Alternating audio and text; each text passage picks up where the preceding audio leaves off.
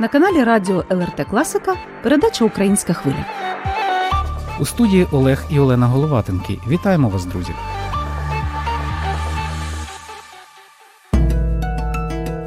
Сьогодні говоритимемо про таке. Відтепер литовська мова стала ще ближчою для українців. Вийшов друком перший малий українсько-литовський словник.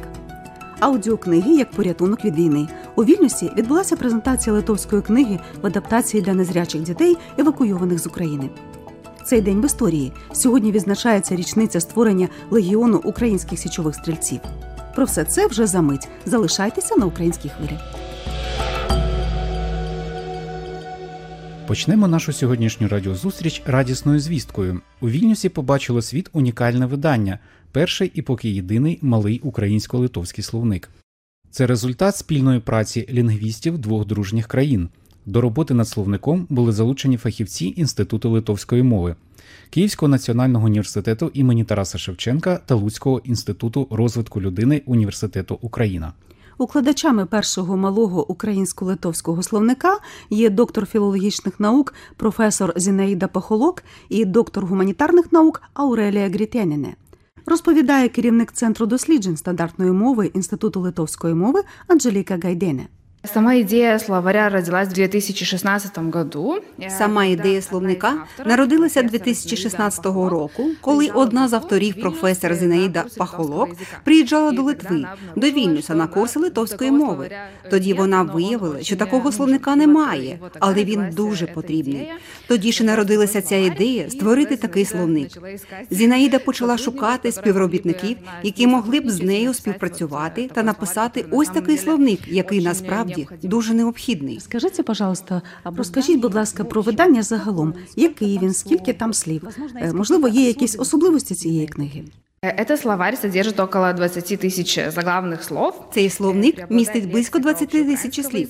Переважає лексика загальноукраїнської мови та найпоширеніше науково-технічні терміни. Слова ілюструються поширеними словосполученнями, різними фразеологізмами і навіть короткими реченнями.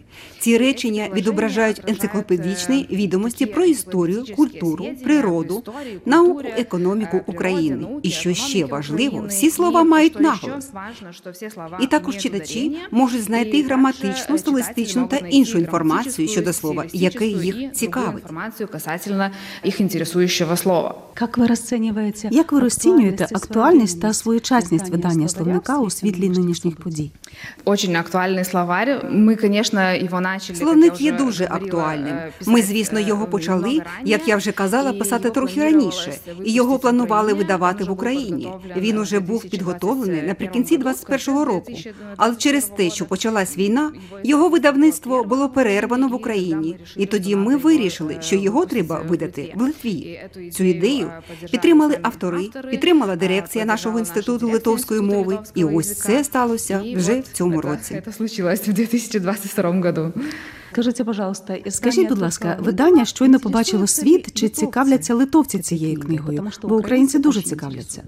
На самом деле, да, только когда уже появилась інформація. Насправді так. Як тільки з'явилася інформація, що такий словник є, то одразу надійшло дуже багато повідомлень і від українців, і від литовців, які викладають литовську мову українцям. Усі дуже цікавляться і хочуть придбати цей словник. Тогда логічний вопрос, яким образом тоді логічне питання, як можна замовити або купити словник? Ви знаєте, багато питань на цю тему було саме з України. Е, Словарь можна приобрести в інституті литовського язика. Словник можна придбати в інституті литовської мови. Є сайт, і можна зателефонувати, можна написати електронною поштою і ось таким чином зв'язатися та придбати цей словник. Якщо говорити про плани, то надалі плануємо підготувати литовсько-український словник. Він буде трохи більшим за своїм обсягом, і робота над словником вже розпочнеться у цьому році. Тобто наші автори вже зараз готуються до цього словника, а плануємо закінчити у 24-му році. При цьому є хороша новина. Новий словник буде вже електронним, і кожна нова літера, яка буде описана, буде з'являтися в інтернеті одразу ж. Тобто, якщо літера А ось уже є, то вона одразу і з'явиться в інтернеті. Можна буде одразу користуватися нею. Ось такі плани. І на цей словник уже отримано фінансування в Литві. Фінансуватиме його Державна комісія литовської мови. Для того, щоб українці, для того, щоб українці, які тільки но приступили до вивчення литовської мови, або хочуть відчути всю красу, незвичність та повноту литовської мови, я пропоную підтримати їх саме литовською у своїх починаннях. Можливо, литовською просто звернутися до них. Mums labai malonu Jums padėti. Ir lietuvių kalba yra labai graži kalba ir mes tikrai labai e, sveikintume Jūs, e, kad Jūs išmoktumėt e, mūsų lietuvių kalbą. Дорогі українці, ми щиро вітаємо та любимо вас. Наша литовська мова дуже гарна мова, і ми допоможемо вам її вивчити. Сподіваємося, з такою дружньою підтримкою і відтепер зі словником у руках ви, друзі, зможете зробити перші кроки в опануванні литовської мови або вдосконалити свої знання. Залишається лише додати, що малий українсько-литовський словник днями вже з'явився і на полицях литовських книгарень. До книжкової теми, якій присвячений сьогоднішній випуск української хвилі, ми повернемося вже за кілька хвилин. А поки насолоджуємося звучанням чудової литовської мови в пісні.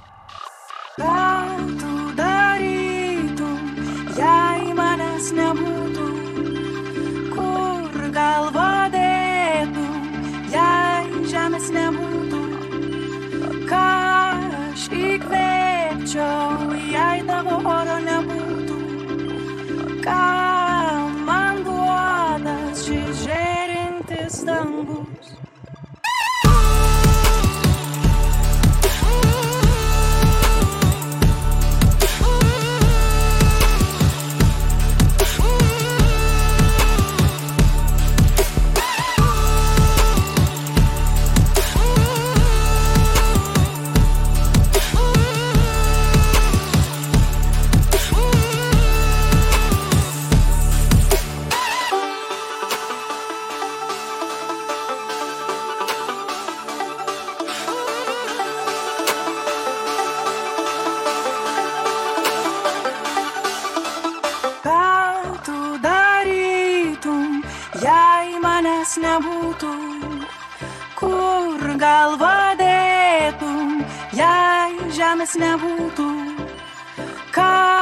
Aš įkvėpčiau, jei tavo oro nebūtų, ką man duotas šis žėrintis dangus. Daina dainuot lygi galo. Visas dangus mano ir tavo.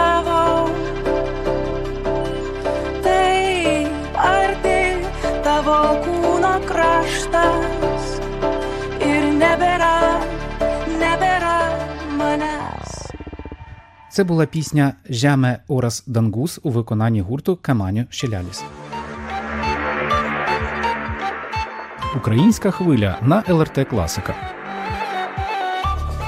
Війна не примусить кинути читати, а добра книга може стати другом і розрадником у тяжкий час. У цьому переконана львів'янка Оксана Потимко, з якою ми зустрілися у Вільнюсі. Пані Оксана кандидат історичних наук, керівниця ресурсного центру освітніх та інформаційних технологій Національного університету Львівська політехніка. Вона незряча науковиця і при цьому активна громадська діячка, голова Львівського осередку Української спілки інвалідів. З Литвою Оксану Потимко поєднують давні дружні зв'язки і цінний громадський досвід.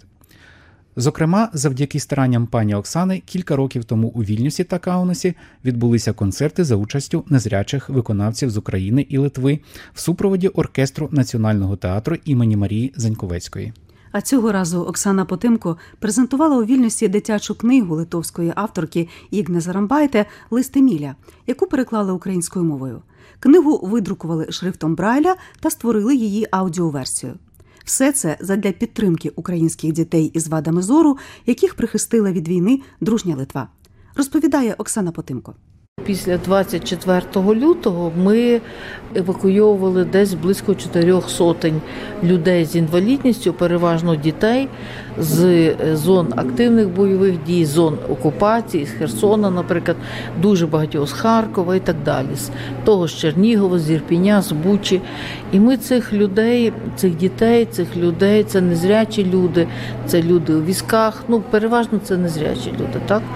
Ми їх е, тимчасово поселяли у Львові, а далі переправляли за кордон у різні країни Європи.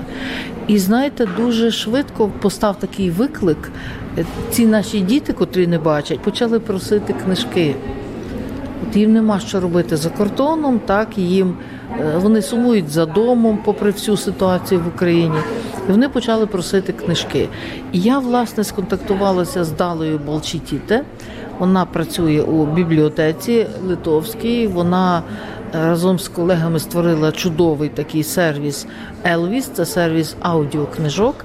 І ми властиво передали е, в цей сервіс Елвіс. Ми передали наші аудіокниги, які ми практично самі озвучували, і плюс передали десь близько сотні книжок, надрукованих шрифтом Брайля. Передали властиво в Литву для того, щоб ті наші незрячі діти, які є в Литві, могли ці книжки читати. І от Даля Балчетіти дуже активно ну, заопікувалася цими книжками, рельєфно-крапками, тобто шрифтом Брайля, аудіокнигами. Ну і бачите, от вийшла така собі така співпраця, яка поступово перейшла в ідею, а чому б е, для українського читача, причому не тільки з інвалідністю, не тільки з вадами зору, а для звичайних читачів, для людей, які бачать, чують, ходять, яких все добре, все гаразд. Чому б для українського читача не відкрити литовську літературу? Е, Перекладну літературу, тобто перекладну українською мовою. От, властиво, ми сьогодні презентуємо такий ну, перший наш доробок. Це книга Ігне Зарамбайте, яка називається Лист Еміля. Ми її надрукували шрифтом Брайля. Е, Привезли кілька примірників, і авторський, і в подарунок бібліотеці. І ми її озвучили, але не просто озвучили, озвучили її в ролях.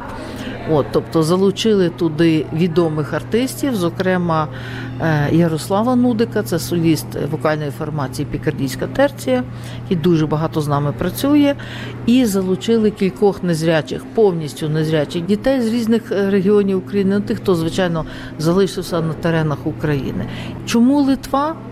Знаєте, з двох причин. По-перше, ну це наші от брати і сестри по духу, по крові. Це люди, які, от подивіться, вони зараз нічого не бояться. Їм ж так само зараз Росія загрожує, правда? Вони не бояться нічого. Вони справді з такою нордичною стійкістю все сприймають. Вони відкрили е, нам, українцям, свої будівлі, свої домівки, свої серця. Вони готові віддати буквально все. І оця от щирість, ця сердечність, вона дуже відчувається. І знаєте, друга причина, мені дуже хотілося, щоб незрячі діти, які не можуть побачити красу Литви, красу Вільнюса. Але щоб вони знали літературу литовських авторів, літературу тієї країни, яка їх прихистила, і знаєте, щоб вони могли відрізнити, хто є справжній друг, а хто є ворог. Ось тому Литва. Скажіть, будь ласка, чи існує така статистика? Можливо, ви її знаєте, або вона навіть дуже приблизна. Скільки е, дітей з інвалідністю, зокрема дітей, які не бачать, е, зараз саме як ви кажете, прихистила Литва? Е, Ви знаєте, ми їх ще вишуковуємо, ну їх е, кілька десятків в Литві є. Їх є кілька десятків, тому що навіть буквально в перших числах березня ми вивозили Харківську спеціальну школу-інтернат до Львова, а потім частина дітей поїхала в Польщу, частина в Литву. Просто дуже ці діти розсіяні. Тобто зараз я назвати точну статистику не можу, ми їх шукаємо. Ми їх шукаємо. Ми, до речі, зараз привезли 17 незрячих дітей до Литви. Нагадаю, в українській хвилі сьогодні науковиця та громадська діячка зі Львова Оксана Потимко, що представила у Вільнюсі литовську книгу в українському перекладі та адаптації для незрячих маленьких читачів. А діти з різних куточків України, які приїхали разом з пані Оксаною, стали учасниками міжнародного етнотабору неподалік Клайпеди. Це незрячі діти, переважно з зони активних бойових дій, що їхали до табору вперше і без батьків в супроводі фахівців. Освітній табір запропонував їм цікавий і корисний досвід. А ще вони досхочу купалися в озері, навчалися серфінгу та дайвінгу, каталися на мотоциклах, брали участь у концертах із зірками, куштували страв національної балтійської кухні та частували українськими, приготованими власноруч.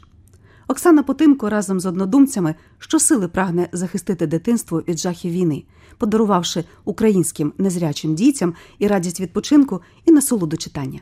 Говорить Оксана Потимко. Я думаю, що всі, хто будуть мати це бажання, цю книжку зможуть отримати.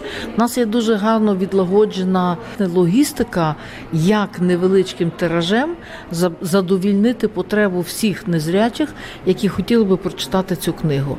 Далі Балчитіта також про це знає. Тобто аудіокнига буде виставлена на сайті Елвіс, на ресурсі Елвіс. Будь-яка людина може цим ресурсом скористатися. А рельєфно-крапкова книга буде знаходитись тут, у бібліотеці Товариства незрячих Литовського. Можна за нею просто звернутися, зателефонувати, написати електронного листа будь-який спосіб, прийти особисто, якщо ви знаходитесь у Вільнюсі. Якщо ви в іншому місті Литви, вам цю книгу просто на замовлення надсилають поштою. Ми так і в Україні, до речі, працюємо. Так, один чи два дні ви її отримуєте, прочитуєте, повертаєте назад. І книга працює на іншу людину. Про що це книга? Це дуже така добра історія. Це дитяча книжка, так про мишенят, які працювали на пошті. І, власне, завдяки пильності яких е, вдалося ну, свого роду е, зреалізувати певне чудо, сотворити певне чудо, так? тому що загубився лист хлопчика, який дуже вірив у різдвяного дідуся, і чекав від цього дідуся ну, такий своєрідний подарунок справжнього друга. І от троє мишенят, двоє дівчаток і один хлопчик, так властиво займалися тим, щоб вони знайшли цей загублений лист, вони його прочитали, бо працювали на пошті, були грамотними, і е, знайшли справжнього друга для Еміля. Ну і цим справжнім другом виявився просто бездомний кіт, якого ніхто не любив, якого всі цуралися. Але от мишенята зуміли зробити так, щоб Еміль захотів, покохав цього кота, і щоб вони так потоваришували. Така дуже гарна, дуже гарна, дуже мила, дуже тепла і дуже правильна історія. Сподіваюся, все-таки ми невеличку інтригу залишимо для наших читачів, слухачів і не будемо все говорити про книжку, все розповідати. А в мене ще одне запитання: Е, чи є е, необхідність, можливо, чи не проскакувала така думка розширити проект у зворотньому напрямку, скажімо, для литовських дітей з особливими потребами е, озвучити українські книжки? Ви знаєте, ну хіба їх потрібно перекладати тоді литовською мовою? Так, тому що ми дали купу, ми дали сотню книжок е, власне в Литву надрукованих і біля трьох сотень озвучених книжок, власне, українських авторів, але вони українською мовою. Варіанти є два. Або потрібно все-таки наші книги, українські книги гарних. Такі вишукані правдиві твори українських авторів перекласти литовською мовою, озвучити, надрукувати. Ну, знаєте, я дуже люблю такі складні виклики. Я думаю, що ми за це візьмемося і з радістю зробимо. От навіть зараз це запропонує Руті Меліни з Литовського інституту культури, тому що вона також одна з ініціаторів, і це дуже гарна ідея. Дякую вам, пані Оленочку, за таку ідею.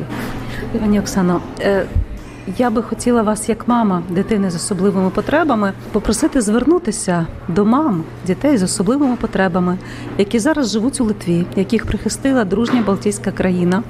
Можливо, ви зможете знайти слова підтримки в цей непростий час, тому що не всі влаштувалися так, як би належало. У багатьох стоять побутові виклики, виклики життєві. Більшість мам самотні, вони сам на сам з дитиною зі своїм горем. Ну не просто, не просто психологічно, не просто виживати, навіть так скажемо. Можливо, такі слова знайдуться у вас. Я спробую. Дуже важко підібрати такі слова, тому що, знаєте, психологія, психіка кожної людини ну, працює як працює, так? Але я вам хочу сказати, друзі, таку річ своєї, можливо, якоїсь е, ну, власної життєвої позиції. Я колись бачила. Е, Я колись бачила, і в мене не було жодних проблем з зором. Зір я втратила, коли мені було майже 24 роки. Миттєво і назавжди. На протязі долі секунди я стала тотально незрячою. Їдучи в трамвай, ну так от сталося. І знаєте, я собі багато років поспіль задавала запитання, за що це мені. І тільки от останні, мабуть, років 10-15 я розумію не за що це, а для чого це. Бог просто так не посилає випробування. Він його посилає з, яки, з якоюсь ціллю. Таке випробування він послав і своєму синові, так? І очевидно, зараз таке випробування він послав всій Україні, і в тому числі українським матерям, які виховують дітей з особливими потребами. Нам треба це пережити, але коли ми це переживемо, ми станемо сильніше. Я просто закликаю вас триматись, наскільки це можна, не впадати у відчай, вірити в те, що все буде добре, і знаєте, все-таки. е, Шукати, шукати шляхи, не причини, а шукати шляхи до того, як ну можливо щось покращити у своєму житті, і навіть шукати шляхи до того, щоб прийняти і ті незручності. Бо знаєте, Бог посилає випробування тільки тим, кого він любить. І чим більше він тебе любить, тим тяжчими є ці випробування.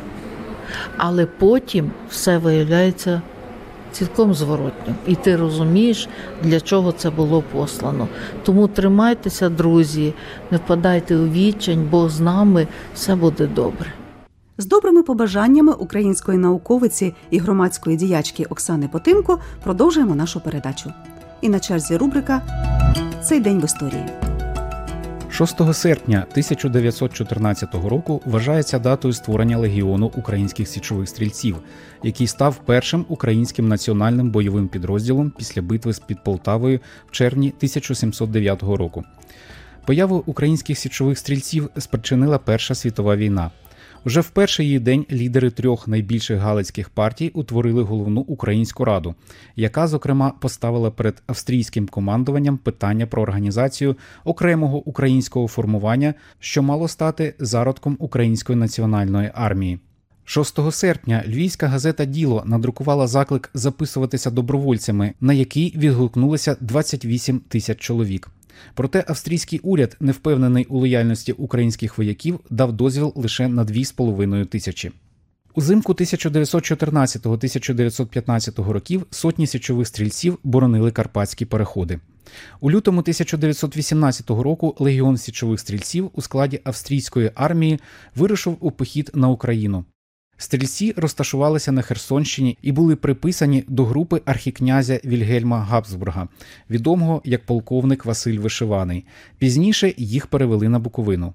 Водночас, у листопаді 1917 року у Києві навколо Євгена Коновальця з українців, що тікали з російської армії та російського полону, сформувався Галицько-Буковинський курінь січових стрільців, який згодом розгорнувся в полк, а далі в корпус і групу січових стрільців, що були однією з найкращих формацій української армії. Українські січові стрільці зіграли важливу роль в подіях української революції 1917-21 років. Докладніше про це, а також про тяглість історичної військової традиції України, спеціально для нашої передачі розповів науковий співробітник Українського інституту національної пам'яті Сергій Горобець. Відносно до сьогоднішніх подій, ми якраз от е, дуже шануємо наших воїнів, да, пишаємось ними, тим як вони воюють. Але ми розуміємо, що Збройні сили України постали не на порожньому місці. І, власне, одна із таких героїчних сторінок минулого це от армія Української Народної Республіки, зокрема підрозділ січових стрільців. Це така формація, яка існувала всього два роки. І але при цьому знаєте, якби така не надто яскрава, не надто помітна, але дуже надійна, дуже така дисциплінована.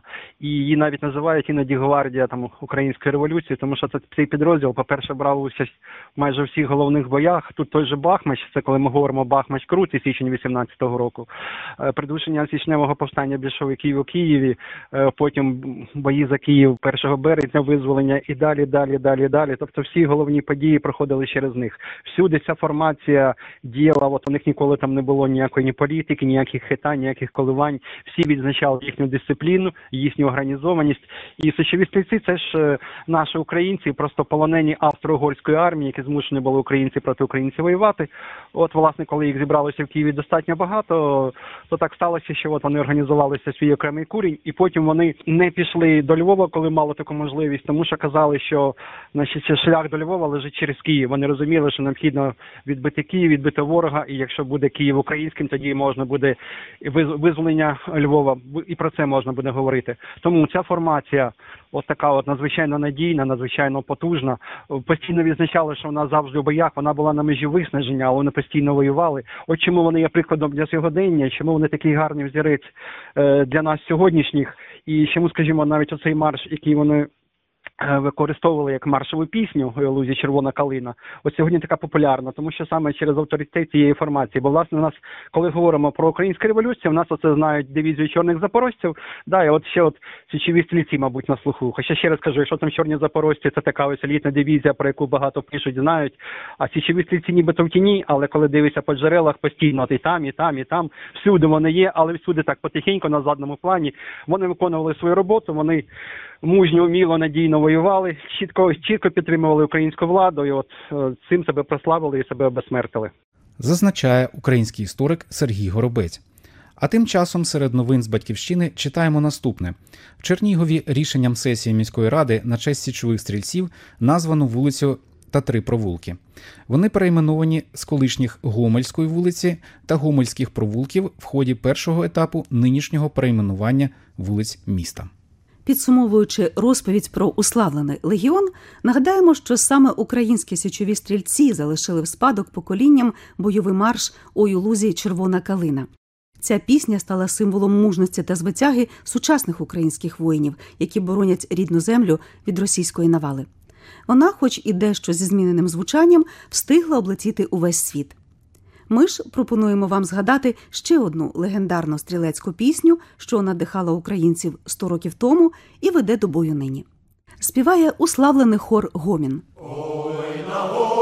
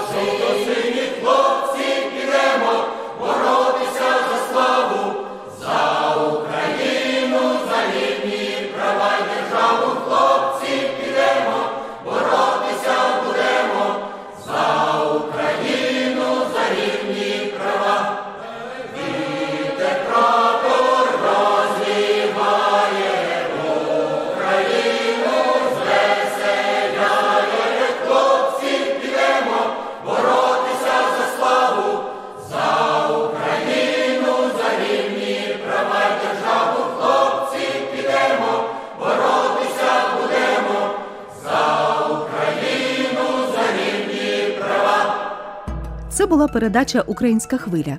Для вас її підготували і провели Олена і Олег Головатенки. Переклад українською озвучила Анжеліка Медведєва. За режисерським пультом працювала Соната Ядевичиня. Слава Україні! Героям слава!